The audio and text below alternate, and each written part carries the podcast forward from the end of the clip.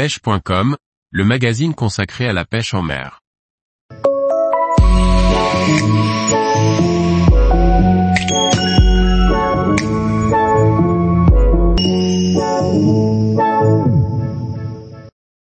Pêche des gros brochets au swimbait, les différentes versions du balam. Par Laurent Duclos. Commercialisé depuis 6 ans, c'est à grands coups de gros brochets que la réputation du balam de Madness s'est construite. De nombreux pêcheurs désireux de capturer un géant en ont un dans leur boîte. Découvrons comment bien choisir son swimbait balam parmi les différentes versions. Il existe trois versions du balam, une version flottante disponible en deux tailles, 245 mm et 300 mm, et une version coulante disponible uniquement en 300 mm. Personnellement, je choisis parmi ces trois versions en fonction du milieu dans lequel je vais pratiquer. Le 245 mm flottant. Étant la plus légère des trois versions, c'est celle que je vais utiliser dès lors que je vais avoir besoin d'être précis.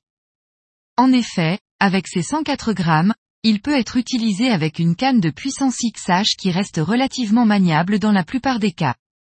Ainsi, cela va nous permettre d'effectuer des lancers courts et discrets sous la canne qui seront les plus adaptés, dès lors qu'il s'agit de pêcher de courtes distances sur des postes bien marqués. Je vous conseille le 245 mm si vous souhaitez pêcher une petite rivière, un étang ou sur des postes précis comme une bordure composée de frondaisons, d'arbres noyés ou de touffes d'herbier. Le 300 mm flottant. Dès lors qu'il s'agit de pêcher des zones vastes sur lesquelles il est impossible de savoir précisément où se localisent les poissons, je pars sur un balam en 300 mm. J'aime particulièrement le 300 flottant pour prospecter en fleuve du bord. Les grands plateaux d'herbier peu profonds sont des postes types sur lesquels on peut prospecter en subsurface. Je vais ainsi pouvoir bénéficier de la silhouette géante de ce leurre évoluant juste sous la surface pour être certain d'être repéré de loin par les gros brochets qui se trouvent dans la végétation.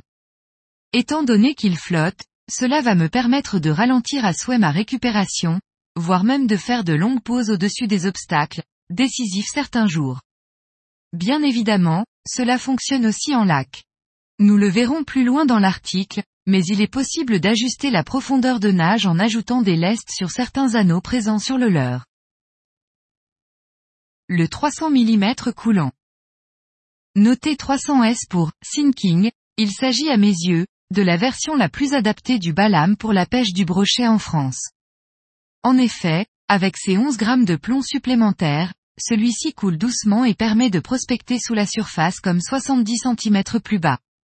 Sur un lancer d'une trentaine de mètres, dans une zone sans courant, et avec une récupération à vitesse moyenne dès l'atterrissage, la profondeur de nage se situe à environ 50 cm sous la surface. La version flottante, en comparaison, a la caudale qui flappe en surface. Si vous pêchez de grands milieux et que vous êtes certain de devoir passer au moins à 50 cm sous la surface, le 300 coulant sera donc le plus adapté. Encore une fois, vous pouvez aussi lester davantage cette version si besoin. Tous les jours, retrouvez l'actualité sur le site pêche.com. Et n'oubliez pas de laisser 5 étoiles sur votre plateforme de podcast.